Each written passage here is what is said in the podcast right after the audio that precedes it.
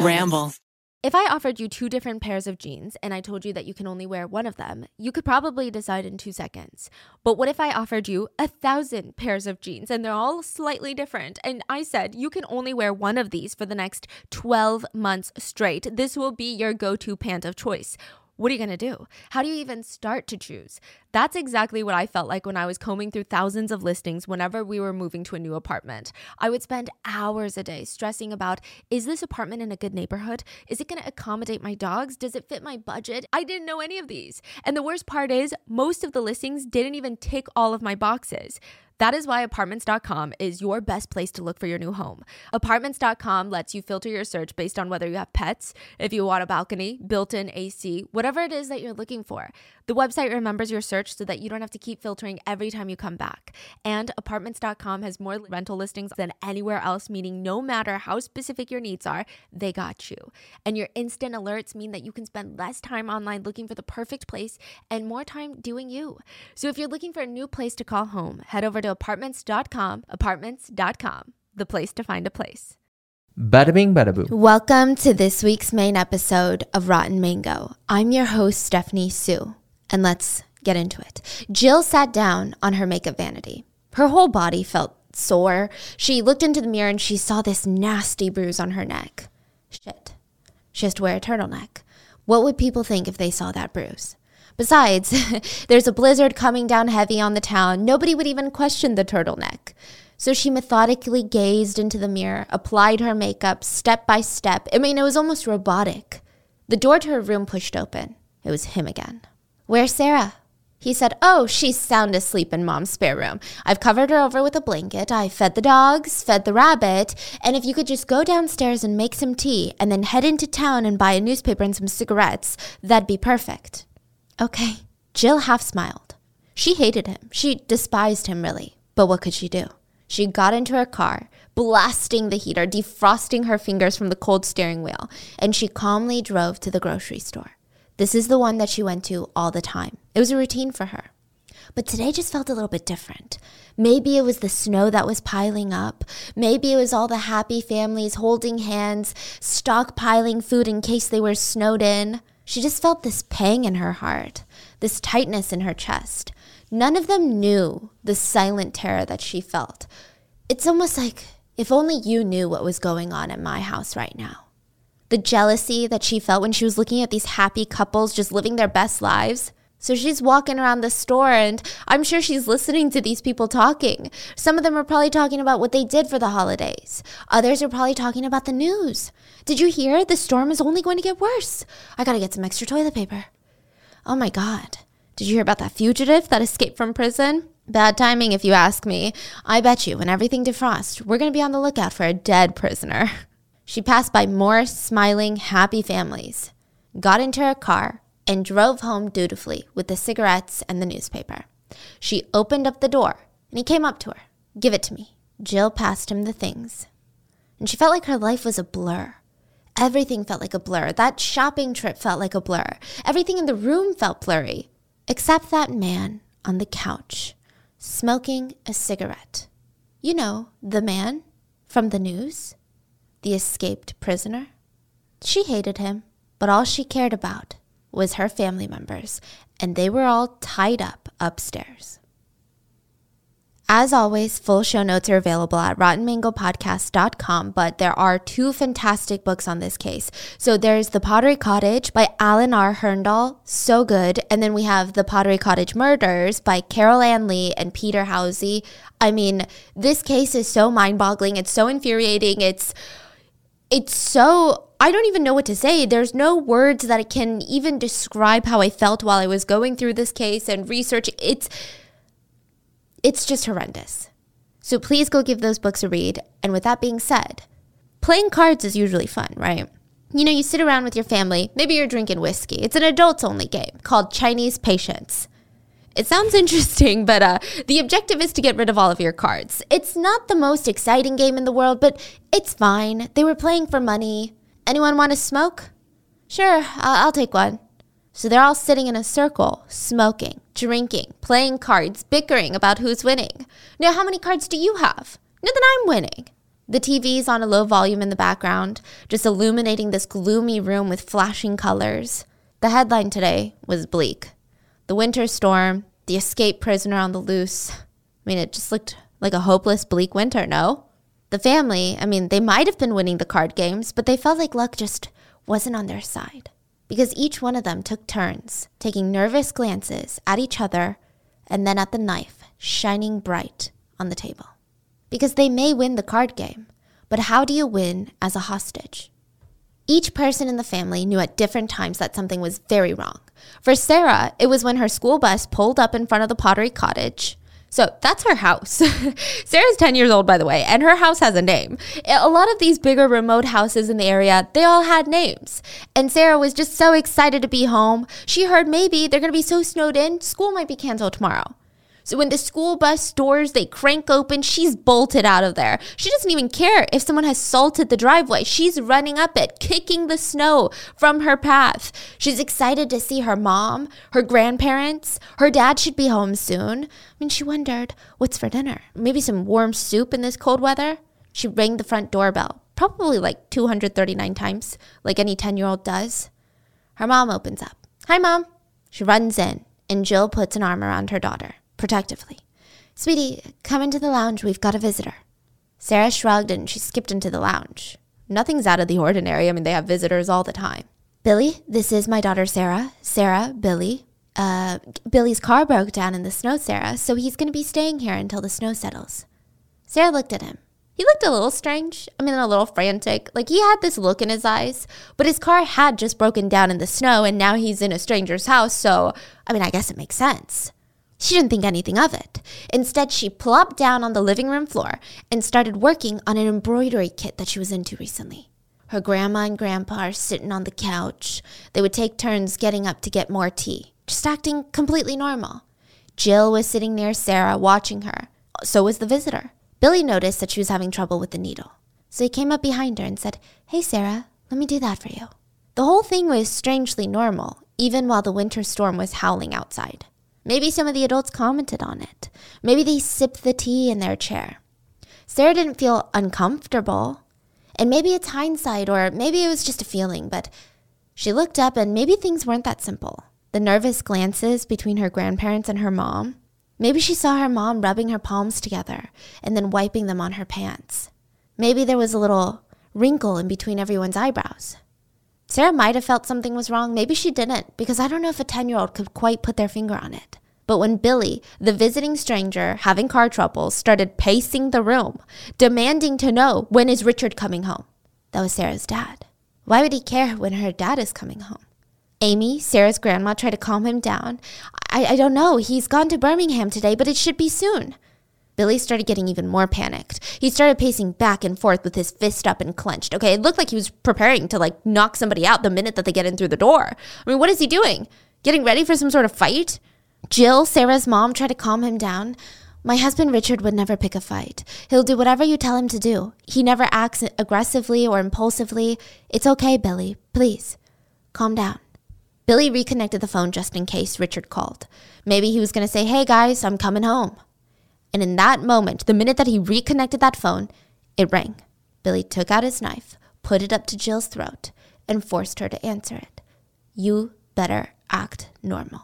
So, do you guys know what a hue and cry is?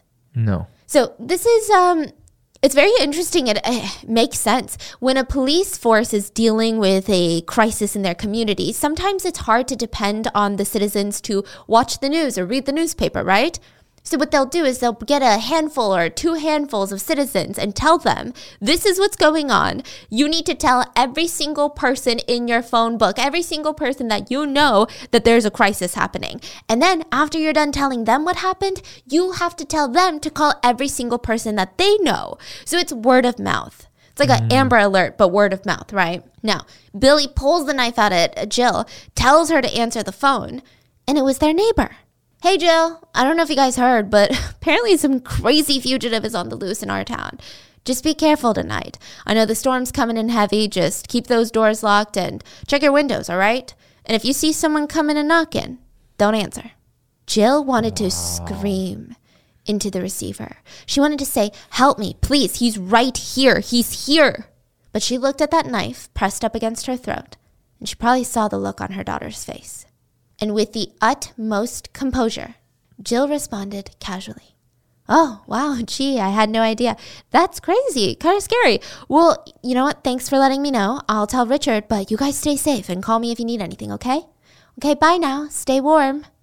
The neighbor later said that Jill sounded so normal and so composed. There was nothing in her voice that hinted at the fact that a fugitive was breathing down her neck the whole time.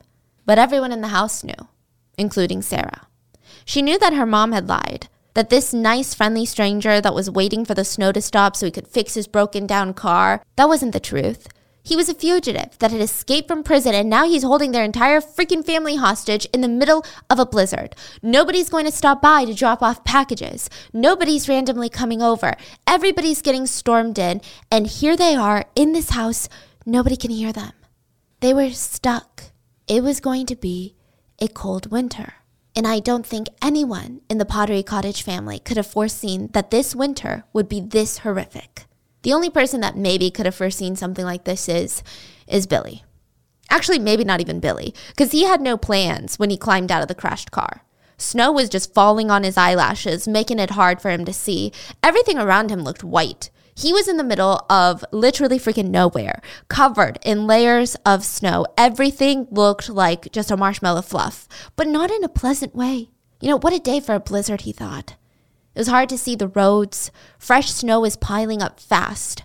Okay, what's worse, prison or getting lost in the snow? Maybe both. So Billy decides to walk along the trees so he doesn't get lost. He keeps walking. And I don't think he had a plan at this point. He was just on a mission to keep walking to get as far away from that car as possible.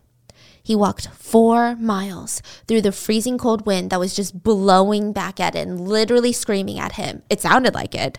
The snow was unforgiving. It was dense. Each step felt like he was pulling his foot out of sticky, wet cement and then stepping back down and doing it again. It was rough. Everything was mushy and wet in his socks, and his feet felt frozen. He looked ahead. He could barely see what's in front of him. The blizzard was that bad. He could barely even keep his eyes opened. They stung. It felt like icicles were being pelted directly into his retinas. And when Billy turned around and looked behind him, his footprints were pretty much gone replaced with a fresh layer of snow. It was like Billy only existed in this exact place that he was standing and nowhere else. It was like there was no trace of him anywhere else. So after four very long miles, he said it was like a movie, like a quirky dream, like Alice in Wonderland. A big house just materialized out of nowhere in front of him, and he was in the backyard. There were some neighbors, but they weren't close by. Like they you could barely see the neighbors. This wasn't a typical neighborhood. The house was relatively remote. It's kind of perfect. The backyard had a small garden and a courtyard, and a wooden shed in the corner where Billy spotted two axes just glistening in the snow. Literally perfect. He grabbed both of them, headed for the main house. His boots were crunching, and through the window he saw an older woman at the kitchen sink washing and cutting up some vegetables. He looked her up and down. He could probably take her. She looked, what, 60, 70? She looked like somebody's grandma. So he crept to the back door, slowly tried to turn the door handle, and what do you know? It was unlocked. I mean, of course it was, Billy thought. You know, people in these nice little cottages always left it unlocked.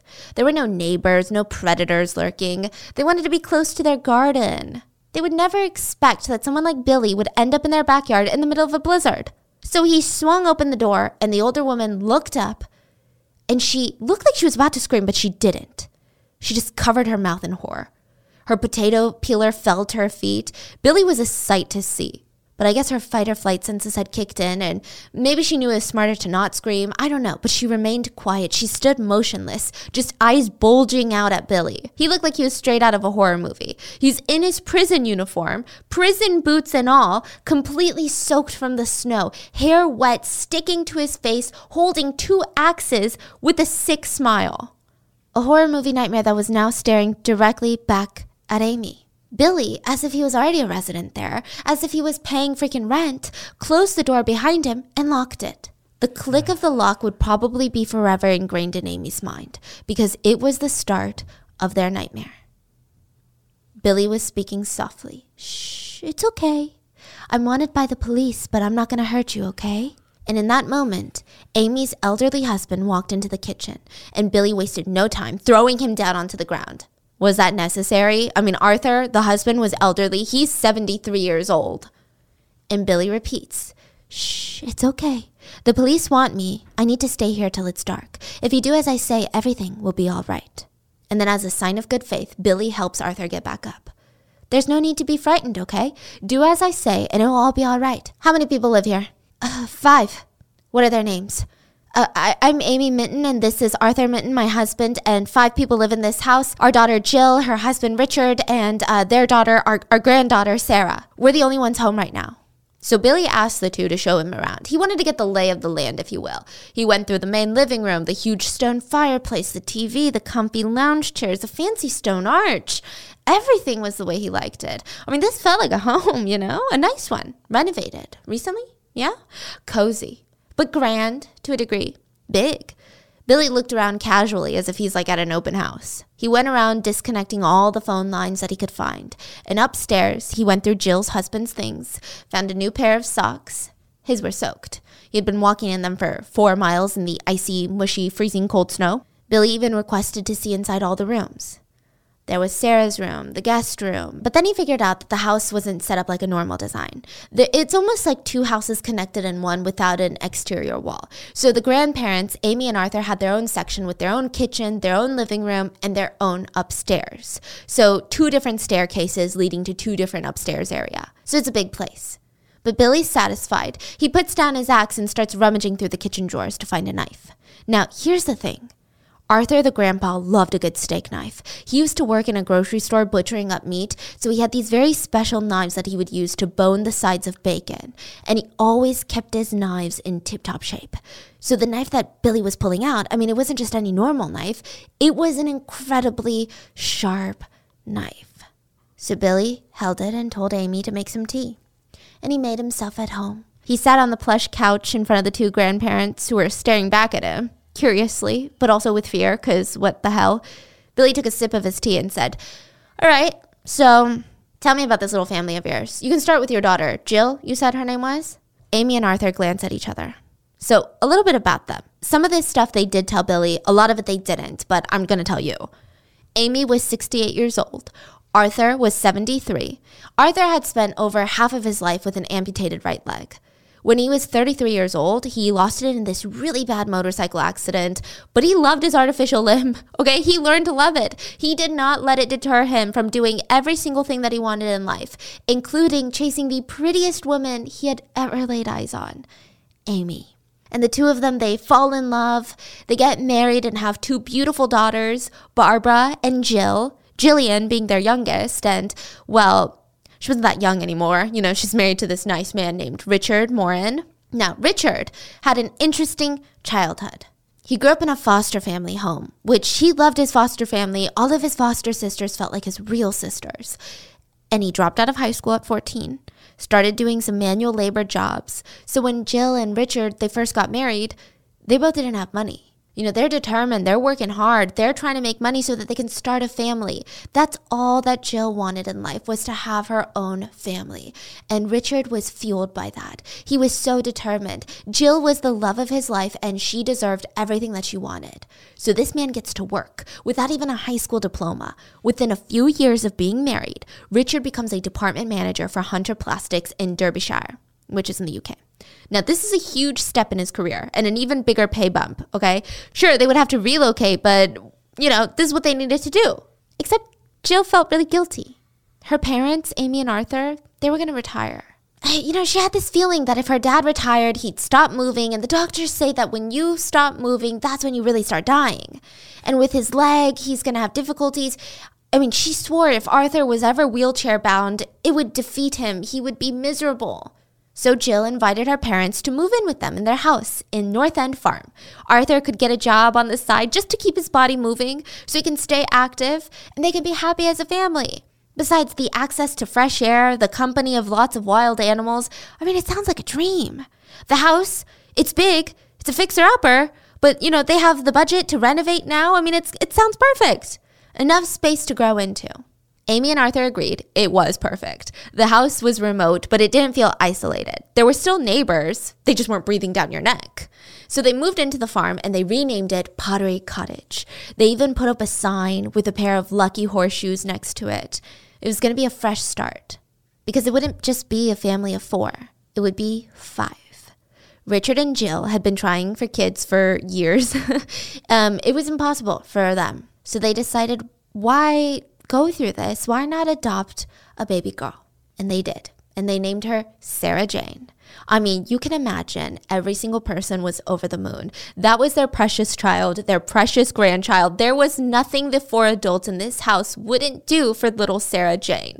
So they start renovating Pottery Cottage to make it more of the perfect place for them. You know, the Arthur and Amy, the grandparents would have their own space. This was going to be the type of place that Sarah would remember forever. She would grow up in this house and it would be like her safe haven. They had a garden with fresh veggies her grandparents would cook up every day. Are you kidding? And then, more good news. Richard's career took a wild turn. A few of his good friends asked him if he wanted to join them in their new firm specializing in plastic piping. I mean, Richard had worked with plastic manufacturing his whole life, so this this sounds like a plan, right? This sounds good. But the guy had a full house to feed. What if things don't go as planned? This is a startup. But he trusted his friends. He had faith in them, and he took a leap. And they knew what they were doing. I mean, so did Richard, because Richard was named sales director at Brett Plastics. The company just kept growing and growing, and now they had a team of 70 employees. I mean, the family was thriving. They had everything going for them. Sarah had recently turned 10. They felt like they must have been amazing people in their past lives, because how could they be so blessed in this life? I don't know if Jill was thinking about that on her way home from work January 12th. Maybe. Or maybe she was thinking about the snow. But when she got home, she would find out that her entire life was about to change forever. She pulled up to the house and she noticed that the front gate of the pottery cottage was wide open, which is strange. You know, they have two dogs that they like to take out. They always lock all the gates so that when the dogs go out, they never run away. Why would her parents forget to close the gate? Sure, they're getting older, but they're still sharp. They never forgot to close the gate. You know what? Maybe it's the blizzard. Maybe the dogs aren't going to be out anyway. So she parks her car in the garage, still thinking about that open gate. She walks to the back door that's always unlocked and tugs at the handle. Usually her mom left it unlocked. Why is it locked? I'm sure it's fine. So Jill, still feeling a little bit weird about everything, but I mean, this is her routine. What is she going to do? Stand outside and just ponder these weird incidences? She could just ask her parents. So she starts knocking. Her mom opens up. Her mom seemed calm, normal, but her words came out like a flood and they made Jill's blood run cold. And no, it wasn't the blizzard's unrelenting air that was still pounding on her back. Amy rushed her in, closed the door, and continued to explain. Don't panic, Jill. but there's a man here with a knife. He's hiding from the police. Just stay calm. He's not going to hurt us. A few minutes later, Billy and Jill were face to face. I mean, Jill, throughout this whole ordeal, I just want to say, is so calm, so collected against all odds, against what she really felt. I mean, she knew that she had to remain calm to keep her family safe, so that's exactly what she did. She glanced that Billy had a knife tucked in his waistband. She tried to make nice, maybe even build rapport. She asked, Coffee, anyone? And the four of them awkwardly stood in the kitchen, sipping on freshly brewed coffee. The awkward silence was a bit much. But the awkward silence was better than Billy talking. Because the minute that he opened his mouth, all he wanted to do was tell them about the story of how he escaped prison, how he stabbed the prison guards. And the three family members probably couldn't help but glance at the shiny light reflecting knife blade that was next to his side. But nothing scared Jill more in Billy's story than when he said, I didn't kill him though. I could have killed him. I mean, I know exactly how to do it, but I didn't. Anyway, gang, here's the plan. The police are probably going to go from house to house looking to see if I'm around. You know, they always do that. If that happens, Jill, you're going to run upstairs with me and start drawing a bath. Amy and Arthur will open the door to tell the police that the homeowner, Jill, is upstairs having a bath. And there's no fugitive here. Remember, if you tell them that I am here, I'm with Jill, so I guess it's up to you if you want to risk your own daughter's life. That's on you. At this point, Jill said she was losing her sense of composure. I mean, the reality, the severity of the situation was starting to sink in, and the only thing she could think about was Sarah. Sarah was going to be home soon, and she didn't want Sarah to feel the hopelessness and the fear that she is currently feeling. So she said, Is it okay if I tell my child that you're a visitor? I don't want her to freak out while you're here. And I'm sure Billy agreed to it at first, you know, even tried to make nice with Sarah by helping her thread the needle. But soon he changed his mind. He was getting anxious about Richard's arrival. He was able to subdue Amy, the grandma, Arthur, the grandpa, Jill, the wife, Sarah, the 10 year old, but the husband, he's a wild card. What if he was big, buff, tall, trained in martial arts? It was a lot of risk. Billy was in the family home for about three hours till Richard finally pulled up. Billy lunged at Jill when he saw Richard's car pull up, put the knife to her throat, and said, Amy, go outside to Richard and tell him what's going on. I won't use the knife on Jill as long as he does exactly what I say. Go. Amy rushed outside. The cold air was stabbing into her face. She filled Richard in, and thankfully, he wasn't the one to lash out or seek immediate confrontation. Instead, he calmly walked into the house. He walked into his family's nightmare, and he offered Billy his car keys. He tried to reason with him. I'm not going to do anything, Billy. Look, take my car. The tank is full. You can get away before they come looking, and we won't call the police. We won't tell anyone. Billy thought about it for a second, but instead of taking Richard up on that offer, he turned off the lamp in the living room, yanked the cord out of the outlet, cut it with his knife from the lamp, okay? Nearby, he cut the cords to the vacuum, the ironing board, and using these electrical cords, he forced Richard onto the ground and tied him up by his hands and ankles. Then he tied up Jill's ankles with more cords that he found. My dog Mango has been with me through some really crazy times in life. I mean, she's been with us for the past 10 years. If you guys don't know, Mango is my little French bulldog with half hair. Okay, she's fuzzy only half the time, and she is literally the glue of my family. I have quite literally named an entire podcast and a YouTube channel from my dog Mango. She is the reason that these channels exist. But three years ago, Mango was diagnosed with this autoimmune disease, and she was always at risk of excessive bleeding. Her fur was falling out in clumps. It was, it was a pretty stressful time in my life. I was constantly emotional about Mango being in pain, and then I would be, get so stressed out every time I started going over the vet bills.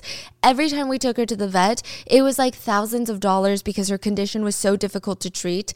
And I am just so thankful that we had savings to cover it.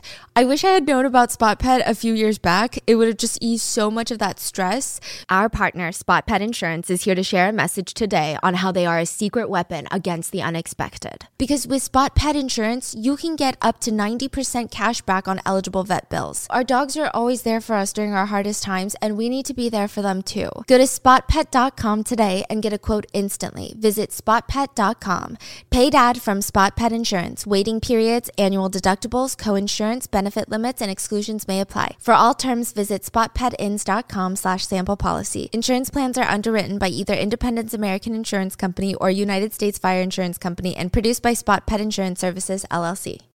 I love meal deliveries. In fact, I love everything about having my meals delivered straight to my doorstep, except the delivery fees. That's why I signed up for the Dash Pass, an exclusive membership from DoorDash that lets you make an unlimited amount of fee free orders for eligible orders. Whether it's food from your favorite restaurants, groceries from across town, or anything in between, the Dash Pass can get you $0 deliveries and lower service fees on eligible orders. That means you can easily save money at your favorite restaurants and grocery stores. The Dash Pass practically pays for itself in two orders on average. The math is mathing. Plus, Dash Pass gives you special access to exclusive promotions and menu items, and all of this for only $9.99 a month. Open the door to $0 delivery fees and savings you can't get anywhere else. Sign up for Dash Pass today only on DoorDash and get your first 30 days free if you're a new member. Subject to change, terms apply. Now, at this point, Amy and Arthur had taken Sarah out of the room. But hearing the thumping and commotion, they rushed back in and they were pissed.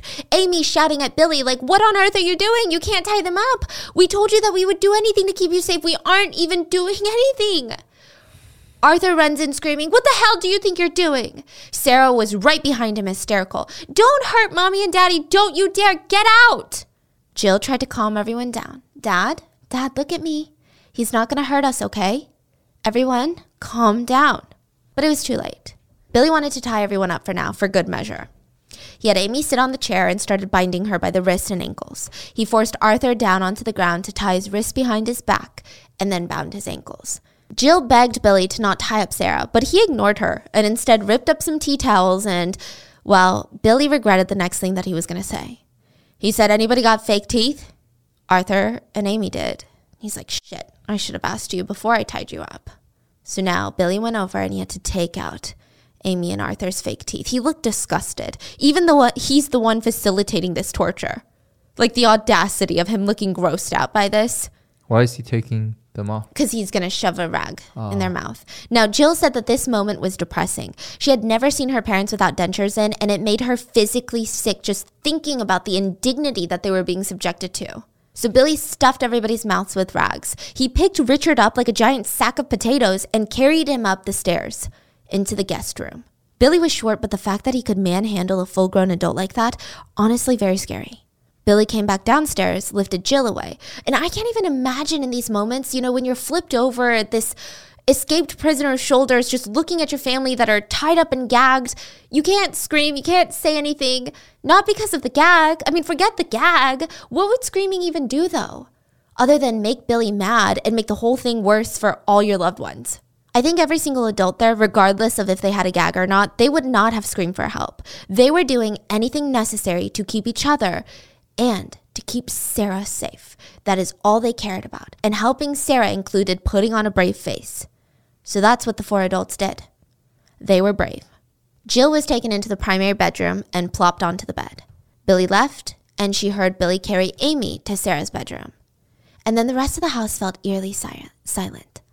At one point, Jill thought about trying to hop off the bed and hop downstairs. You know, maybe he left. Maybe this was his plan tie everyone up so that he would have time before they call the police. Well, no, because it's almost like Sarah could communicate with her mother telepathically. She shouted up the stairs, Don't fall for it, Mom! He's just being quiet. He's still here. And then the house went silent again. It seemed like Billy took Arthur and Sarah to the other side of the house. Separating the two weakest, physically, from the rest of the family might make sense. Maybe he hoped the two together wouldn't try to do anything. Arthur would never put Sarah's life at risk anyway. So Jill tried to count the minutes to see if maybe she could try sneaking out again. But the phone rang and Billy burst into the room and he carried Jill downstairs, put the phone up to her ear, and gave her the look. From where Jill was sitting, she could see her father tied up in the armchair in a different room. He was moving his head and shoulders as if he was in pain. She felt tears stinging in her eyes. Hello? Hi, uh, this is Richard's nephew. Wondering if maybe I could talk to Richard. he he told me to call um about getting a job at Brett Plastics.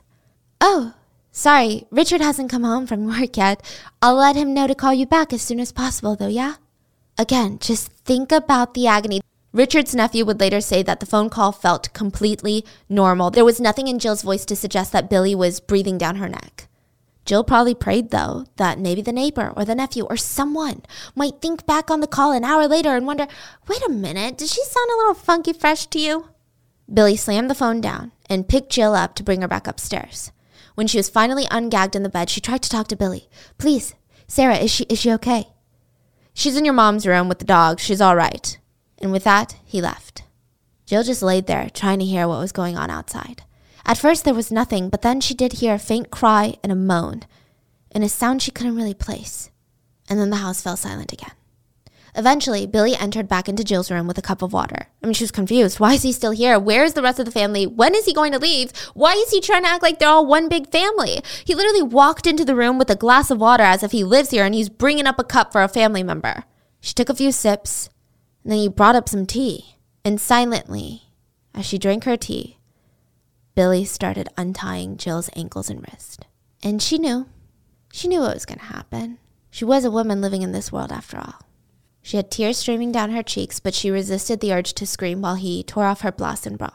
She did not want her family to hear, for them to feel distress. She told Billy that she was on her period, which was true, but he assaulted her in a different way and it was aggressive. At one point, Billy bit Jill's neck, and the next day, Jill was covered in bruises around her shoulders, around her neck. But the strangest thing was that Jill realized that after the assault, Billy's entire behavior and attitude towards her shifted completely. He did tie her back up after the assault, but he didn't even check if it was tight. He didn't gag her. He even covered her with a blanket in case she was chilly, offered her a cigarette. I mean, clearly, Jill didn't care about any of that stuff. She just kept asking, How's Sarah? And then with a little smile, Billy said, She's fine. I would never harm Sarah. You know, I've got a little girl of my own. Honestly, it was a relief. Jill needed to hear that. As long as Sarah was safe, it didn't matter what happened to Jill. Eventually, Billy left Jill to go chat with Richard, which, God, I don't. I don't know what he was talking to Richard about, but the fact that he just assaulted Jill and then casually went to go talk to her husband is terrifying, sick, and depraved on so many different levels. Jill strained to listen to their conversation because I can imagine, I mean, this is traumatic, but I'm sure she still doesn't want her husband in this type of setting to find out from the rapist, you know? So she's trying to listen. Thankfully, it doesn't seem like he told him. But um, he bragged about how he killed a police dog with his bare hands, just strangled it, how he and his brother knocked out nine police officers one time. I mean, it was really bizarre. It was probably the longest night of everybody's lives. The next morning rolls around. Billy comes in to wake up Jill. Not that she needed to be woken up, I mean, she didn't sleep at all. He forced her to put on makeup for the day, and he freaked out when some workers came by to clean out a septic tank. He forced her to open the door and sign the papers, okaying the work. She thought about maybe writing help on the do- bottom of the document that she signed, or something, anything to let these men know that her family was being held hostage. But she couldn't because even if she couldn't see Billy, she knew that Billy was watching her, and she knew that he would kill her whole family if he found out. Instead, she did everything that he told her. She went to the store, telling nobody about her nightmare. She bought him the newspaper, some cigarettes. She did every single thing that she was told. She hoped that he would see that and just leave. Just trust them. We're not going to call the cops. But he didn't. And that night, he kissed Jill and assaulted her again. This time, he didn't even bother tying Jill back up when he was done. He just put his clothes back on and went straight to chat with Richard, which again feels so freaking sick. Jill had no idea what to do. She couldn't lose her mind. I mean, she had to save her family. So she asked Billy, Can I make some lunch for everyone? She prepared a soup. Richard was escorted downstairs, but his hands weren't untied, so she had to feed the soup to him, and she was worried because his hands were turning purple.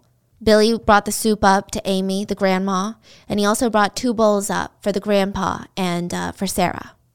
And when he came back down, it was just Billy, Jill, and Richard. And Billy's talking about his big plan to steal a bunch of money and how he's going to go on the run, but everything would be easier if he takes a hostage with him just in case while he's on the run, you know, he gets arrested by the police and he can negotiate with a hostage. So, Jill, it's going to be you. And that was the moment Jill realized her nightmare was never ending. This guy wanted to take her with him. So, what? She could be raped every day, assaulted every single day? I mean, she lost it. For the first time ever, she lost her composure and she started sobbing uncontrollably, screaming, No, no, no. So, to calm her down, he offered some whiskey, which she just gulped down. Richard was given some whiskey as well, and Billy took them upstairs to Sarah's room, where Grandma was bound and gagged. Grandma was given some whiskey to drink as well. And the silence was broken by Billy. He said, Well, probably gonna leave tonight, but I have some time to kill, so you guys wanna play some cards? And that's how the four of them found themselves sitting around a table playing cards. Jill said it was the most bizarre two hours of her entire life. Everyone was oddly relaxed. They were bickering about who was winning. It was really wow. weird. Jill did remember she felt concerned, though, throughout the whole time. She was finally downstairs where she could hear the other side of the upstairs more clearly. She didn't hear the toilet flush once. And they were supposed to be there. She never heard a peep. She didn't hear any stomping or thumping, not a toilet flush, nothing. And whenever she asked Billy, he just told her that they were napping. I mean, what could Jill do than take him at face value? Billy had such a tight grip on Richard, Grandma, and Jill at this point that he didn't even bother tying them up anymore. Jill made burgers for dinner. She cooked up burgers and fries. Billy took two plates of food to give it to Arthur and Sarah. And when he got back, Jill was like, wait, why hasn't Sarah asked for her blanket yet? She never sleeps without it, ever. That, that's like one of her sleep essentials. Why didn't she ask for it? Billy just shrugged. I don't know. She hasn't asked for it. She never mentioned it. She's quite happy up there with your dad. But I, I don't understand. She must want her blankie. Would you just take it to her, please? Okay. And then he came back down. And then the phone rang. Jill was forced to pick up the phone. It was Richard's work. They were asking, Hey, is Richard feeling any better since he called off work today? Just checking in. Jill assured, Yeah, Richard's getting better. He should be back to work soon. You know, I think it's, it's the storm and everything. He's just feeling a little under the weather. And right when they were about to hang up, the employee said, Hey, also, have you heard about the loony on the loose? Oh my gosh. And Jill froze. Billy was standing next to her. He had heard every single word and he had clenched his jaw. Jill frantically mumbled that she had to go and hung up. Billy blew up. He starts rage pacing down the hallway, up and down, up. Loony? Loony? Why did he call me that? I'm not fucking taking that. I'm not fucking crazy. She tried to defuse the situation. Billy, he's just parroting what he read in the news. You know the news prints lies all the time. Yeah, that's what they do. It's all fucking lies. Imagine being held hostage and having to make your captor feel better about being called names by the press. I seriously admire Jill so much for staying collected during this entire thing because how do you stay calm in a situation like this? It's unthinkable. Meanwhile, Billy keeps muttering to himself, Loony? Loony. Billy wasn't always loony. Although I'm not even sure we can call him loony, because that would give him some sort of benefit of the doubt, right? Some sort of excuse for his sick, depraved actions. I think Billy was just evil. But I don't know if it necessarily started off that way. Does it ever? Billy was actually born William Thomas Hughes. Listen, if that's not a fancy name, I don't know what is. But the Hughes family, they weren't part of British prestige and class. They were middle class at best. And they found themselves in a situation, well, they were popping out kids like Skittles. First it was Billy, then boom, boom, boom, another five kids, just back to back to back. Clearly, money was a touchy subject for the Hughes. They really didn't have any. So that's what led Billy's dad to join the army. At least he would get paid more and the family could travel the world. They even got to stay in Hong Kong at one point. Billy was 11 when they went. They the kids loved Hong Kong. They loved all the new food. It felt like a never-ending adventure. Just the the neon lights, it's just a lot. They're like, Mom, Dad, we want to stay here forever. They felt happy in Hong Kong. But less than six months later, they were sent back to the UK. Some whispers say it was because Billy's dad wasn't as healthy anymore and not as useful to the army. Some say it's because Billy's dad was drunk out of his mind and fucking around in an army vehicle. I don't know which one. Regardless, they end up back in the UK. In any case, have you heard of the term parentification? Now, I don't know how or why, but this is, is a pretty controversial word these days. So let's start off with the way that it works. Now, a normal, healthy family unit, the parents are the child support system. So the child feels like they can explore the world, satiate their curiosities, knowing that their parents are their rock. The ideal parent is there to unconditionally give their children support to help them become good, adjusted people. That's like the perfect parent. Most people fall somewhere in the middle, I'm sure, you know, making mistakes, learning from them, but overall the child feels very much cared for, protected, and loved. Mm-hmm. But then you have the other extreme group the parents that begin to take more from the kid than they themselves give. In some extreme cases, it can even be considered a form of child abuse. So there's two types. Instrumental is the first one that you would imagine. The kid has to go get groceries, worry about the bills, cook meals for the other siblings, take care of the siblings. And the controversy comes in because people want to be like, oh my God, is this some gentle parenting shit? I can't even give my kids chores anymore, otherwise it's parentification. No, parentification is typically different. It's when you're asking a 10 year old to go to the grocery store, walk to the nearest grocery store by themselves, and buy a week's supply of groceries for the entire family, bring it home, put it away, cook the food. Otherwise, everyone's going to starve and die.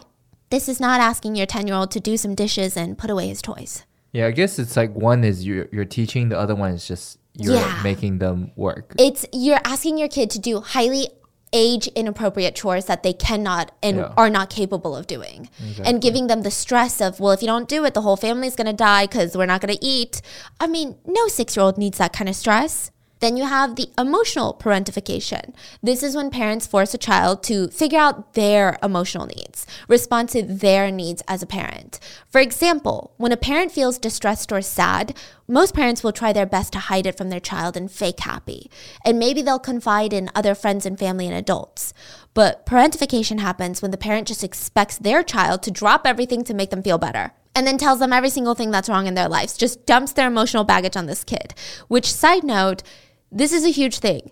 If, as a parent, this is what I read online, if, as a parent, you ever find yourself saying, hey, you know, my teenage kid or my six year old kid is so mature, I feel like they're my best friend, Oof. you might be subjecting them to parentification. Wow. They're not supposed to be your best friend, they're supposed to be your child. You're not supposed to tell them about everything going on in your life.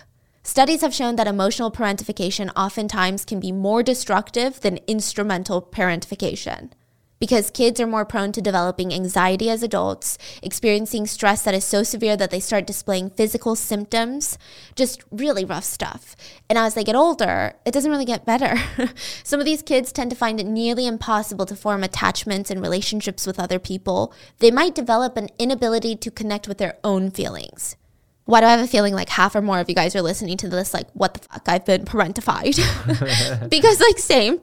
Now, I can't really tell you how badly Billy was parentified, but I can tell you that the family didn't have money. Both of Billy's parents were working full time. Billy was basically put in charge of his five older siblings.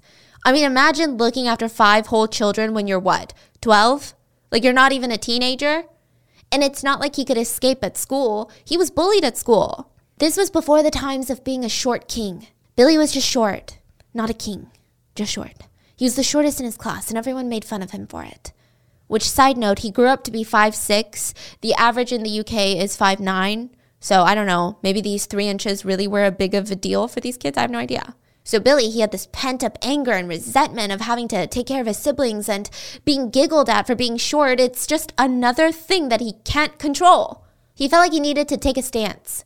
So he starts getting really violent at school. I mean, I guess he was thinking, if I can't scare them with my height, I'm going to do it with my fist. So he went from being the shortest guy in class to, oh, that's the guy. If you ever see him clench his fist, doesn't matter how many times you apologize. Uh, doesn't matter. It's too late. He's going to throw some punches. But it wasn't just the bullies. A few of Billy's friends remember that when they went to go pick wild berries in a nearby field, uh, which I don't know where they're living, sounds picturesque, a wild horse came up to them. They're like, wow, this is so majestic. Billy, on the other hand, picked up a plank of wood and beat the horse until it ran off. What? Which, can you imagine being, I don't know, a short kid and this wild horse? Like, I'm a full grown adult and wild horses are still very, very terrifying. He just liked the thrill. He starts dipping his toes into crime after that. I mean, the guy did everything. He stole motorcycles, broke into local shops, got uh, jobs at factories, and then stole from the factories, stole old ladies' purses, dabbled in pickpocketing. One time he broke into a house and just stole Christmas stockings.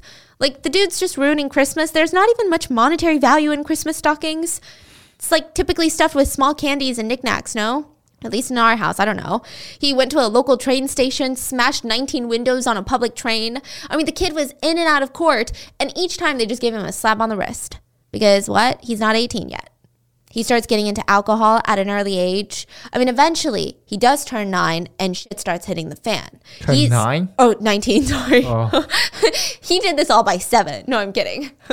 so eventually he turns 19 and this is when shit starts hitting the fan. Like this guy's no longer going to get slaps on the wrist. He's going to do big boy time if he does something bad, which he does. He risks it all for some fruit.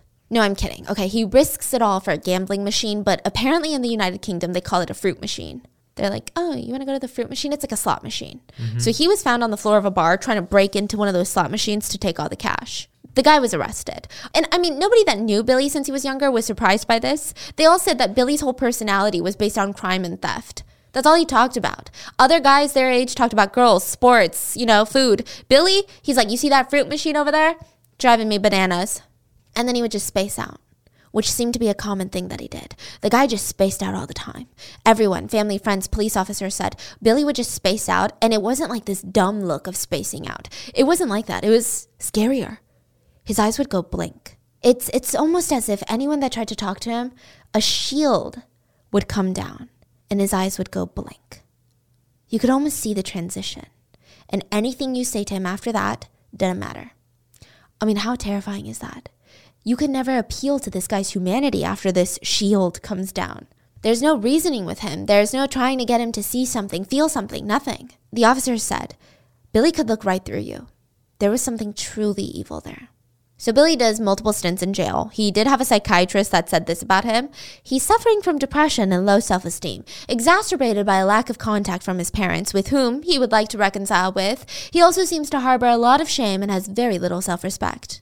Great. Release him into the wild. So there he goes. Again, Billy lasted a week before he was arrested. He tried to steal something, an officer caught him. So, what does Billy think is the absolute best and only option in this situation? It was to use his big ass forehead to headbutt the officer to the ground, punch him, kick him, and then make a run for it. Billy was caught, charged with burglary and of assaulting a police officer. But then he was let out again.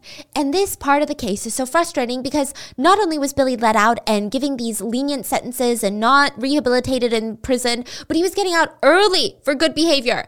And each time he would reoffend with increasing violence, and the authorities would look at each other like, uh, well, we can't blame ourselves. You know, nobody could have predicted this. Anyway, let's do it again. Same time tomorrow. I. I don't know how many times this happened. I can't keep count. This was like the millionth time that he ended up in prison. And this time he said, I'm a little bit different, you know? Things are going to be a little bit different today. Because what's that smell? Do you smell that? Ah, yeah. Love. Love is in the air. Billy had managed to find a girlfriend while he was out. So now in prison, he was just pining for her. Even had her name Diane tattooed on his chest in prison. This guy loved his prison tattoos. He had love tattooed on one of his fingers on his right hand, and then hate tattooed on one of his fingers on his left hand, which, listen, I don't know why. That doesn't really feel like a tough prison tattoo. It's giving Pinterest girl moment. I don't know why, okay? But he was like, fuck yeah, hardcore bitch, love and hate. And to go with this hardcore vibe, of course, he had to get an eagle tattooed on him with the little talons just pointed out, ready to grab someone. Oh, and a snake with a forked tongue and tail dripping blood. We need to have like a booklet of tattoos that are red flags because these are all red flags. So anyway, when he had to appear at court for his crimes, Bill Billy made this drastic gesture. He pulled out a razor blade that he had smuggled, and the court went silent, and he dramatically put his wrist up into the air and ever so slightly sliced it and his throat. Everyone leaped to subdue him and rushed him to the hospital. And he was looking out the window, being all dramatic. Just let me die. I want to die. Let me go. Diane broke up with me. I can't do this anymore. I'm in so much pain. What? The doctor is stitching Billy back up, and he's like, you really didn't try that hard. I'm just saying, like, you're fine. I've seen kids get bigger scrapes at the playground. So you got to go back to prison, bro. And then right back out he went. And this is when Billy runs into Jean. So this is when things start getting really, really bad. Jean is um, a divorcee with a five year old named Tracy, a daughter. And Jean just wasn't in a great place in life either. She had a record. She found it hard to keep a job, but she was trying. But she couldn't help herself. The minute that she laid eyes on Billy, she fell for him. He was attractive, a ladies' man, and he knew what to say. He was a smooth talker. And boom, within six weeks of knowing each other, she was pregnant with his baby. And things were not looking good. Billy could not hold down a job either. His biggest problem wasn't even his prison record. It was the fact that anytime he got even a little bit of criticism, like, oh, hey, Billy, um, you know, we only do like 30 minute lunch breaks, so maybe you shouldn't do a three hour lunch break every single day. Billy would get so mad he would trash the lunchroom. His employers were not impressed. Billy also started getting violent at home. Jean said for the first, I don't know, couple of months, their relationship was fine. I mean, they were struggling, but he was so nice to her. But out of nowhere, absolutely unprovoked, out of the fucking blue, Jean was cooking dinner one day and set a plate down on the table for Billy. He looked at it and he got up, picked up the plate, and threw it at her face. I don't want to eat this. Cook something else. Jean was in so much shock that instead of storming out, I mean, she was terrified. She was confused. She started scrambling to find what else she could make for him. And then she set that plate down too, and he threw it in her face. He didn't like that one either. This happened a total of four times. In the same night? Yeah. And ever since then, I don't know what snapped in Billy, but he was just violent every waking second from then on. For the next five years, he broke Jean's arms, her ribs, perforated her eardrums. Billy would even get violent with Jean's five year old daughter, who, of course, was in return terrified of Billy. Understandably, this is her abuser, but that only pissed him off more. He would scream, Why the fuck don't you talk to me? Why don't you love me? Even with his own daughter, Billy pretended to be this good father. He would sit there and talk about how much he loved being a dad and how it's just so fulfilling. He's a family man and all this. He would goo goo gaga at his child. But one morning, Jean was feeding the baby and he was gonna, she was going to make Billy breakfast after. But Billy was ravenous. He wanted breakfast now. I don't know why I just imagine him sitting at the table with like an empty plate, a fork in one hand, a knife in the other, just like slamming it onto man need food, man food now. Jean nicely asked Billy, Oh, could you please calm down, please, honey? I'm gonna get you breakfast as soon as Nicola is fed. She's gonna be fussy and sad if she doesn't eat right now. Just two more minutes. I mean, most people would wait, or I don't know, here's a spectacular idea make your own breakfast as a grown adult. But Billy didn't have the patience for either. Instead, he started hitting Jean while she was feeding their child. So Jean was worried that she was going to drop Nicola, placed her back into the cot, and dashed out of the house to defuse the situation. Billy went back inside, reappeared in the open doorway, holding Nicola by the neck, shaking her. Jean, if you don't come back right now and make me my damn breakfast, I will drop her. Jean walked back in, expecting to be beat, but miraculously, Billy started apologizing. Jean said he was like that. One minute he was beating her or the kids, and then the next minute he was tearfully begging for their forgiveness.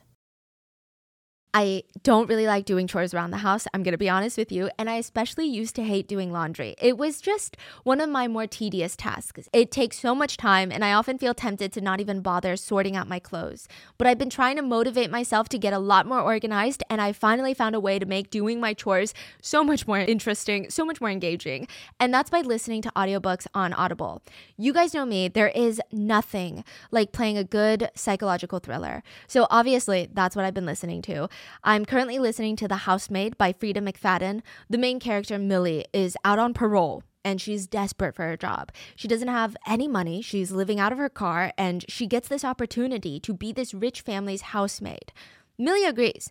Even though there's just something really strange about the Winchesters, especially the wife, Nina, she just seems to love finding ways to make Millie's life very difficult. The family is hiding something, and Millie is hiding something, and there's just so much tension between Millie and the husband. It's one of those stories that you can't stop listening to, and I can't wait to finish it and start the next audiobook in this series.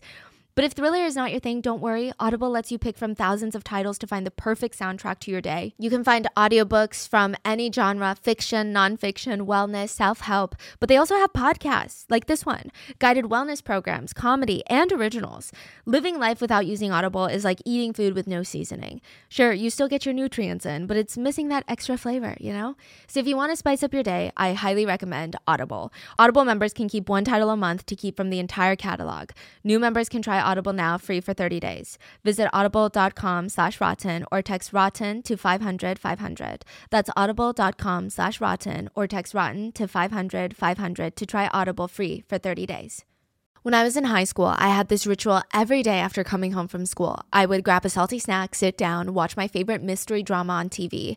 And recently I discovered the adult version of that, which at the end of the workday, I grab salt and vinegar chips, snuggle up on the couch, and I play June's Journey. June's Journey is a hidden objects mystery game that makes me feel like I'm living inside of a mystery TV show that is very immersive. You play as Detective June Parker, and you just found out that your sister and husband were murdered. The this is a fictional story. So you fly from London to New York to investigate, but the clues are just not adding up. So you get to go through these series of scenes from the mansion living room to a lavish garden to a 1920s style New York cafe. In each room, you have to find hidden objects that help you solve the mystery of your sister's death. And in the meantime, a whole lot of unexpected just scandalous twists are going to happen. There's family secrets, danger, there's romance. I love traveling all over the world with June. Currently, I'm exploring Paris in the 1920s. Because the game is set in the 1920s, it just has the most aesthetic game design ever and it's so cozy. Whenever I need a break from the suspense, I can pause the story and head over to my private island yeah, they give you a private island and you get to customize it however you want for you. I love cottage core mixed with that old money vibe with a huge mansion and a luxurious garden and even like this train rail. June's journey is the best way to unwind at the end of a long day or just to take a break in the middle of the day when I feel overwhelmed. I can escape all of my problems and turn into Detective June. Discover your inner detective when you download June's Journey for free today on iOS and Android. Jean thought that he would change. He would change, right? The only thing that would change was their address. Billy would get a new place for them to stay, refuse to pay rent, and then repeat the process. They were just getting evicted nonstop. So, I mean, we've established that this guy is violent. How the hell did he end up in the house, though? We're not ready for what this guy does next. Billy and his little brother Alan were out committing crimes. Great influence. I love it. Just you know, keep it in the family, they said. Teach your little brother all the tricks and tools. And a patrol car was investigating a hit and run, and what do you know? He sees the brothers walking, and one of them, Billy, has blood on him. So naturally, the police wants to ask him a couple of questions. I mean, so many red flags. The primary one being uh, the officer said the brothers looked drugged up to the eyeballs. whatever that means. Again, the visual. I don't know why I imagine their eyeballs just free roaming, floating around in their sockets. The police asked to see Billy's car.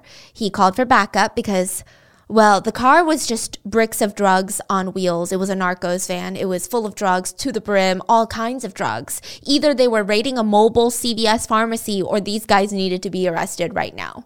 So the police went with the latter. So with backup, the police arrested Alan first. Now, Alan punches one of them in the face, gets arrested, gets thrown into the back of a police van so that they could go arrest Billy. But while Alan is in the police van, he manages to smash the vehicle lock, scramble out the rear window. An officer tries to stop him, he kicks him down, and Billy sees his brother is escaping. And I guess it gives him like this motivation to go absolutely berserk. So now these officers, side note, they're not the officers that you're imagining. Um, these officers are like romance novel officers. They're jacked, like six four former rugby players, jacked. Very, very capable men. And even them, it took them 30 minutes, three officers to control the situation. Mind you, Billy is short. These guys are well over six feet tall and buff. And Alan and Billy, I don't know what kind of drugs they were on, but they just had this superhuman strength. Billy even attempted to gauge out one of the officer's eyes with his bare hands and then knock the officer unconscious. He then ran up to the second officer, bit him through his jacket. The officer had severe bruising from the bite. Severe bruising. The police officer said, We were kicking, punching, and every time we knocked them down, they just bounced right back up.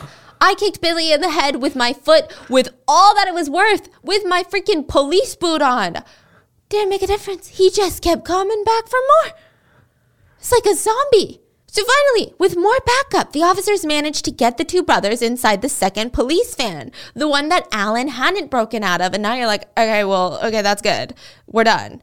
No, they managed to tear the seat out and used it to batter open the rear doors while the officers were driving. They said it was insane. They were going 40 miles an hour. The brothers got the door open. They jumped out onto the road at 40 miles an hour. It was unbelievable. The officers looked back and they were just fucking running off.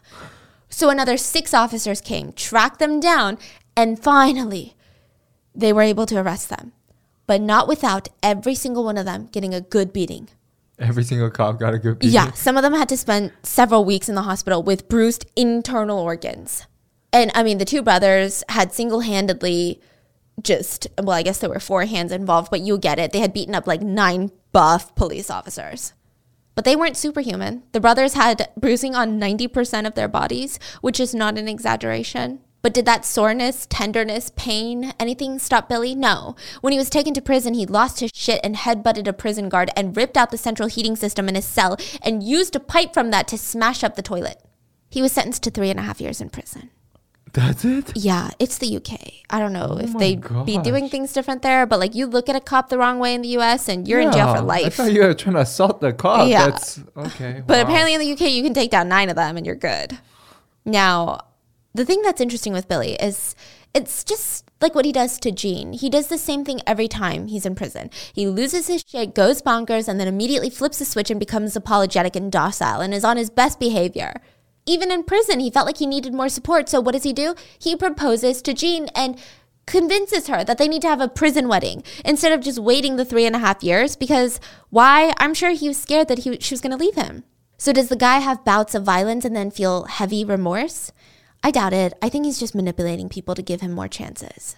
Cellmates reported that he loved talking about killing and murder. That's all he talked about. He said he would love to kill all the prison staff. But he somehow tricks everyone into thinking that he's a changed man. He gets out of prison, moves in with Jean, and things go south very quickly. He would slam Jean's head against the floor whenever he didn't like whatever she made for dinner. He broke a few of her ribs for no reason at all. I mean, is there any reason to break someone's ribs? Another time, he pushed Tracy towards an open fire because she refused to talk to him. And once, he punched his own three year old daughter in the face. Why? Because she was so excited about a new toy that she got that she woke him up and was like, Daddy, look at my new toy. And he punched her in the face. A lot of the neighbors witnessed this with their own two eyes. They heard the slamming of Jean's head from their apartments and they blamed Jean. Can you believe it? They were all like, well, yeah, I mean, she does trigger him a lot. She just likes to get under his skin. Ridiculous. Around that time, Billy starts having an affair with a coworker named Teresa. Now, Jean was not surprised. This wasn't the first time that he cheated. And about a month into Billy's affair, he said he was going to leave Jean for Teresa. Now, Billy was head over heels for her. Teresa had this husky voice that just made her seem hotter and more glamorous than every other girl that he's dated. Billy turned on the charm. And when they first started dating, he gave Teresa the impression that he was a family man, loved his daughter, outdoorsy type of guy, you know? Meanwhile, he continued to torment Jean for funsies, not because he wanted to be with her. One time, after he had already moved out, Billy came over to Jean's place, where she was living with her best friend Alice, Alice's kids, and another roommate, let's call her Kate. So Billy kept coming over, claiming that he wanted to see their daughter, but it was just very unsettling for the entire house. He seemed erratic and unhinged. One night he shows up at 3 a.m. wielding a full on axe. First, he cut the phone lines outside so nobody could call the police. He forced himself inside the house and raped Kate. Then went upstairs and found Jean and Alice in a room and he announced, Jean, you're to see your best friend chopped to pieces. And he hit Alice on the head with the axe. Blood splurted everywhere. She screamed, the kids all woke up, and I don't know what snapped Billy out of this homicidal rage, but he just started profusely apologizing. He even escorted Alice to the bathroom to help her clean up her bloody wound. Kate and Jean tried to call the police, but the phone lines were cut. So instead, they focused on making sure Billy stayed calm.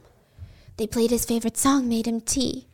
And Billy sat with everyone for close to two hours, just hanging out, acting like nothing happened. He basically held them hostage and then left. The frustrating part is that the court really didn't even care. Kate's rape wasn't even mentioned in the charges, and Billy was just charged with wounding with intent to do grievous bodily harm. He would get nine months for that. So basically, no repercussions for raping a woman and almost killing another woman. So I guess the US and the UK are the same. Who gives a fuck about women? Teresa stayed with him during his prison sentence and they moved in together when they got out. Now, this is when Teresa started to see all the red flags. She saw that his mood would change very quickly. It was like Jekyll and Hyde. She said that she knew when not to mess with him because he had a different look in his eyes. It was a blank look, like nobody was there. He didn't even see you. You didn't even register. You weren't even a human in front of him. Teresa tried to stay out of his way, and Billy would go blow off some steam at the local bars. Now, this day is going to change the course of a lot of people's lives. Billy went to a bar called Jingles and he saw this couple, let's call them Christine and Kevin. Christine was 20, Kevin was 21, and both of them were approached by Billy, who was chatting them up all night. I mean, Christine and Kevin were giving each other the eye. They knew what was going on. Like, is this guy trying to have a threesome with us? Like, it was very much that type of energy. So at the first opportunity they found, they slipped out of the bar. Kevin is walking Christine home, but as they walked by a local park, it was relatively secluded, and Kevin was there and the moment just struck. They decided to sit on the bench and start making out. While they were making out, a brick flew out of nowhere and smacked Kevin in the head. He blacked out, and when he came to, he found himself laying in a puddle of his own blood. Christine was gone, nowhere to be seen. So he's like, what the hell? He grabbed his dizzying head, ran to the police station, and with the police help, Kevin starts frantically searching for Christine. They find her near the public restroom of the park, and she was sobbing. She had been raped and the rapist was none other than Billy Hughes. I think the way that Billy was caught is a bit unclear, but I do think that it was Teresa that turned him in. Maybe she saw marks on him, heard the news, he gets arrested, and Billy starts to argue that this is all a big misunderstanding. He wasn't following the couple home, they happened to run into each other at the park. Anyway, Kevin and Billy got into this huge fist fight, which resulted in Kevin being knocked on the ground because Billy is a big, bad, strong, high value alpha man.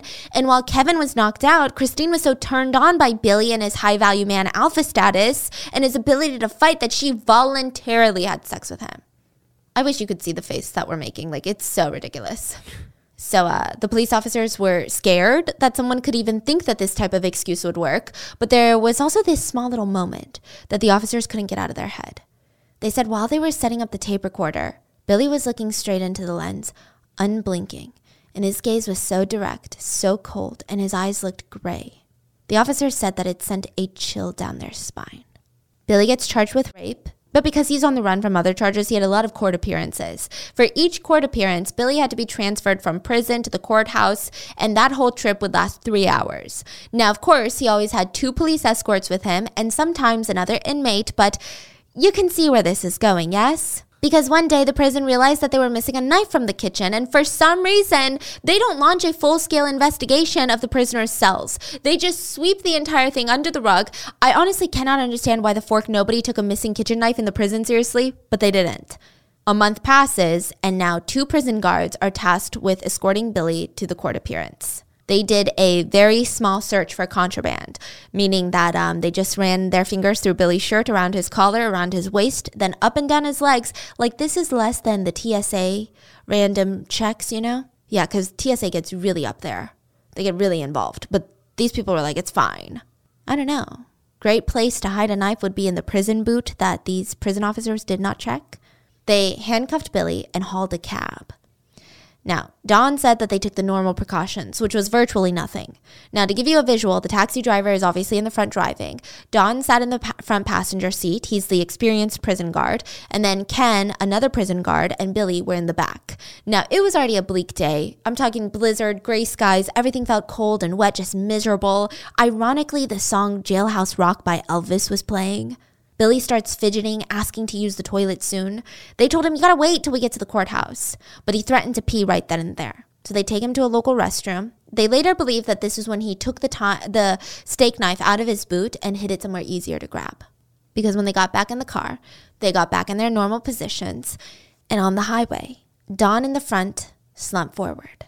He had a cut on the back of his neck. The gash was about five inches deep. The taxi driver was panicked, but Billy yelled at him, Keep fucking going. Then Ken's throat was slashed. Ken tried to fight back. Billy sliced his thumb, severing through his muscles and almost down to the bone. Then he forced Kevin with his nearly severed thumb to hand over the handcuff keys. Billy managed to free himself and then he ordered Don to give him his arm. So Billy handcuffed Don from the front and Ken from the back together and dragged Don to the back seat while he's bleeding while they're going, I don't know, 60 on a highway. So all three of them are in the back. Billy puts the knife up against the tr- taxi driver's neck and forces him to drive. And he starts collecting all the wallets from everyone. He gets like what, $40 max? It's like 9:15 a.m. That's so scary. Yeah. You just took control Yeah. that easily. It's so scary. Now, they're heading into the city, but he doesn't want to go into the city. So he forces the taxi driver to take a couple of turns and head into the open countryside. When they were somewhere remote enough, he was satisfied. He had the taxi driver pull over and threw everybody out into the snow. Don and Ken literally left a bloody trail in the snow. Billy jumped into the driver's seat and sped off. Thankfully, the three men would be rescued and get help. Now, back to Billy. Never a great driver, okay? He was driving through a literal snowstorm, so a few miles from where he abandoned the three men, he crashed into a wall. Miraculously, the guy is unharmed. But he's in the middle of nowhere, snow everywhere. I mean, he's considered a fugitive. That's how he ended up at Pottery Cottage. He told the family he was going to leave that night after playing cards and dinner, but he wasn't going to. The weather was too bad. The snow was falling. It was too dangerous to drive. Not that Billy really wanted to leave. He was forming this bizarre attraction to Jill. He felt like they were going to be together forever that they had this bond now, and he was eager to impress her. So he gathered Grandma, Jill, and Richard and huddled them into one room to sleep. Billy would sleep by the door, and he would lay there talking about his own daughter, Nicola, even passed around pictures of her and talking about how much he loved her. That gave every single person in that room hope because then that means Sarah's going to be okay. I mean, he loves kids. This man has to care for kids, right? Then he went on to talk about how he beat up nine cops, and it just seemed like he wanted everyone to be like, wow, you're so cool, Billy. We love you. Later, Jill would beg to see her daughter. Billy, please, can, can Sarah just sleep with us for one night? She must be so frightened. I want to be with her. And Billy was irritated. It looked like he was so upset that Jill cared more about her daughter than his heroic fight against nine police officers. He's like, What the fuck? What kind of audacity do you have, lady? He made it very clear that if she asked again, he would blow up. At least they were all sharing a room that night, which meant Billy wouldn't rape Jill.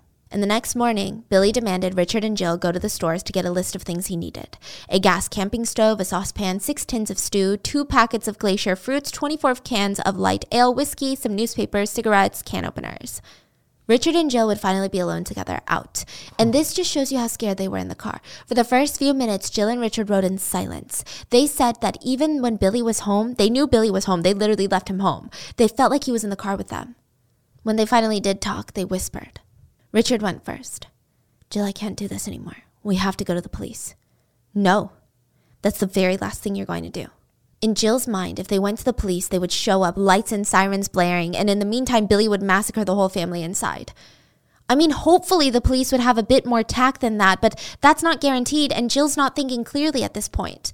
Besides, all the stuff they were buying, it seemed like stuff that Billy would take and leave, right? The campfire stove, the cans of food, the fruit. Richard argued, but Jill put her foot down. I'm telling you, Richard, if you go to the police, I will never forgive you. Never. They went shopping. They did as they were told. They bought the newspapers, which Billy was all over the front pages. They rushed back home, and Amy was a mess. She said Billy told her that Arthur had wet himself, and Amy was crying. He, he won't let me go help him. I, I need Arthur to be okay. Billy instructed Jill to boil 13 eggs for him. And she asked him about Arthur, and Billy just said, Oh, no need to worry. He peed, I cleaned it up, it was disgusting. Jill was concerned, and she also asked Billy, Well, has Sarah asked for fresh underwear? She's usually very particular about cleanliness. He didn't respond. Jill gave him some of Sarah's underwear to bring to her, and he came back down saying, Yeah, she thanked me, but she made me turn around while she changed. And Jill felt relieved. That is exactly something Sarah would say. So Billy even took two plates of food for Arthur and Sarah, and then Billy announced it was time to go. He was going to shower, change, and then he wanted to take the whole family to Richard's workplace so that he could steal all the money from Richard's workplace, which they did go. There was a security officer who like let them in for some reason, and they managed to take a few hundred pounds. But when they got back to the cottage, Billy wanted everyone to be tied up and staying home except for Jill. He wanted Jill to come with him. So she's crying in resistance, and he's promising her, No, I'm gonna let you go, okay? I'm gonna, when we get into another car and I find the right opportunity, I'm gonna steal a different car and you can stay in Richard's car and come back home or something. So he ties up the whole family, forces Jill into the Richard's car, and uh, it's winter, so they're struggling to get that car turned on, right? But it turns on. And as they're driving, Billy makes the weirdest excuse to go back to the house. Something about the maps. Like, he's like, I need to go back and I forgot the maps.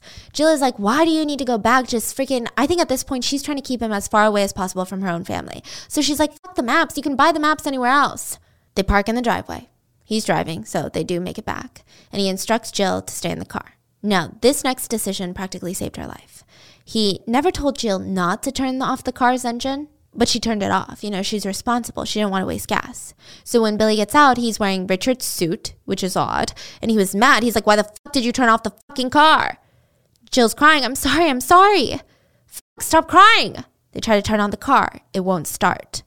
Maybe they take Jill's car, but it's snowed in. So Jill's like, okay, well, uh, maybe we just give it some time, a few minutes. I'm sure it just needs to heat up. I'll go inside and make some tea.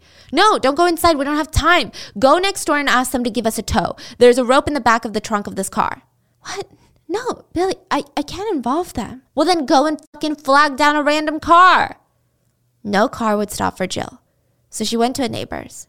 She lied and said they needed to get to the hospital. Billy was a friend of hers, um, a friend's husband, actually but they need to get to the hospital if you could just tow us down the street or something. And the neighbors are looking at her like, what? What what's going on? Where where's Rich? Now Billy was kind of standing a little bit far away, and Jill dropped her voice to a whisper, leaned ever so slightly forward, and said, He's tied to a chair. Len, the neighbor, put his hands on Jill's shoulders, looked her in the face, and said, Are you drunk? What's going on? Jill panicked and she laughed this high pitched short laugh, pat him on the cheek, and said, It's the man from the moors. He's listening. He's going to kill us all. Finally, Len got it. He said, I'll get my car. He was thinking fast. He didn't have a phone on him. He realized he had nothing to arm himself with. He got his wife, they got into the car in their garage, and they're thinking, okay, maybe we tow the car to wherever they want to go, and then we let the police know where we drop them off. No, that's too dangerous. Len and his wife got on the car and sped off to the police station, leaving Jill and Billy speechless. Did you fucking tell him? No, Billy, I didn't. I didn't. I only said that Richard was in the bath. And then Billy gasped. Jill looked up and she saw her mom walking out of the house. Her mom looked dazed. Amy was staggering and making this awful moaning noise, and Jill's thinking, What? That, that doesn't make sense. She should be tied up. Jill tried to get to her mom, but Billy threw her in the car and threatened her. Jill watched as her mom lurched forward, blood splurting from her neck, and Billy caught her as she fell and dragged her by the arms into the garage. Jill had tears streaming down. She was screaming, Mom! Mom! Jill's fragile grip on reality was breaking now. She asked, What have you done to my mother? He said, Nothing. And this was the first time that Jill realized everything Billy had said was a lie. Every single one of her family members was dead. Billy forced Jill to ask another neighbor for help. She made the long trek because, you know, they don't live close by. And immediately the neighbor was on edge. Jill didn't seem okay. She was hysterical. Who was this strange man he didn't know? So Ron, the neighbor, offered them a drive in his truck back to the house so that he could help tow the car. And when the three of them got into Ron's truck, Jill sat as close to Ron as possible, like she was practically glued to Ron. That's not normal. He started putting two and two together. Billy was strange. He never heard of him, so he towed Richard's car out of the driveway and they were able to get the car going. Now, Ron decided he would go back home and alert the police. So Billy and Jill are in the car alone again and they're racing off. The police were called, rushed to the pottery cottage. They found blood splatter everywhere. Upstairs, they found Richard lying face down on the carpet. He was recently stabbed to death in his throat. So when they came back for the maps, he killed Amy and Richard. But Arthur and Sarah had been dead from the get go. Downstairs, they found Arthur um, in the other side of the house's lounge. His leg was attached at an awkward angle. Someone had crudely put a teddy bear on his face in this stupid, sick gesture. Arthur had been dead for two days. Near him were the meals that Billy, quote, brought up Amy was found in the snow near the garage, stabbed multiple times and her throat cut. And upstairs in the Mintons' bedroom, Sarah was found gagged in a fetal position and stabbed in the chest and throat. Time was of the essence because, I mean, who knew what Billy was going to do to Jill? The two of them were speeding down the highway. Patrols, were, all patrols were alerted, and an unmarked vehicle started following them behind. Billy knew it was the cops, so he sped up, but due to his inability to be a competent driver, he crashed into a wall. This was his second wall crash in three days. Somehow, neither Billy nor Jill were injured, just a little dazed. They rushed out of the car. Billy put the knife to Jill's throat and told the cops to hand over their car. They did. So now Billy and Jill are speeding away in an unmarked police car. But the police had hope. Other officers were busy putting up a roadblock ahead. Jill said that she felt like she was going to die. They were speeding so fast, she could see the roadblock ahead. She closed her eyes and slipped down into the passenger seat. For some reason, she doesn't know how or when, maybe Billy brought it. She had a bottle of whiskey in her hand, maybe it was there. I don't she doesn't know. She just started drinking from it. You could see the roadblock. They weren't slowing down. He was going to try to drive right through it. And he tried. But the police were smart. They put a bus on the other side so he couldn't keep driving. Um, he swerved, trying to avoid the bus, and crashed into another wall, his third wall in three days. Somehow the two were fine again. But Billy was not ready to go down. He grabbed the axe and held it to Jill's head and warned he would kill her. Jill was virtually catonic at this point. I mean, I can't even imagine how she felt. Yet she tried to help. She said, Billy, the police chief, is a really nice guy. He's going to do whatever you want. If you want a getaway car, he's going to give you one. The police tried to argue, We will give you the car right now. Just let go of Jill. Billy refused. I'm taking her with me. And she just lost it. She's like, I don't want to go with you. And this set Billy off. He lost it. He yelled at her, This is your fucking fault. Swung the axe at her. She tried to move out of the way. And at the same time, the chief inspector dove into the car and started wrestling Billy. Billy managed to strike a small blow to the side of Jill's head. And he hit the officer's arm, but thankfully he hit it with the blunt side of the blade. The struggle was chaotic. They're confined in the space of a car. The police are outside, realizing the situation does not look good. So they fire a shot. The bullet penetrated Billy's scalp. The second one into his shoulder and out his chest. Despite this, Billy is still wrestling for the axe. A third shot rang through the car. This fatally wounded Billy and he slumped over. He was dead. The police get Jill out of the car. And again, I don't even know how a human can live through not even just this car chase experience, but this whole ordeal and not come out of the car completely dead on the inside. I don't know because Jill would learn that she had lost her entire family in the span of like 48 hours.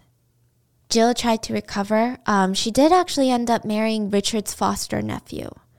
And they had a daughter together named Jane Sarah in honor of Sarah Jane. And um, Billy Hughes was dead. I can't say anyone missed him, but his daughter Nicola felt like her mom Jean would look at her and say things like, You'll end up just like him. It's hereditary. You're going to be a psychopath. So Nicola developed depression and felt like her life was a mess. To make matters worse, Jean, her mother, committed suicide, and Nicola felt like she was next. She tried to overdose, and thankfully it failed. She said that this near death shock gave her what she needed to turn her life around. She had her own kids and tried to be strong for them. Jill tried to be strong too. She tried to move on, and it might seem like she moved on. But she said this Some days I get up with so much anger inside of me, but I think I won't be beaten. I won't. I know mom, dad, Richard, and Sarah are watching over me, willing me somehow to be able to go on. I, I, I believe in God, but why me? Why me? Why take Sarah? I, I always used to say, I don't know what I'll do if anything ever happens to mom and dad, but they had a life. Sarah was growing into such a lovely girl. And Richard, it was all happening for him. It was right at the beginning of the good times for Richard. And he always tried so hard for us. Oh, I did want Richard to be proud of me. And that is the story of the Pottery Cottage hostage situation it's like really one of those stories where you realize evil exists. It really does.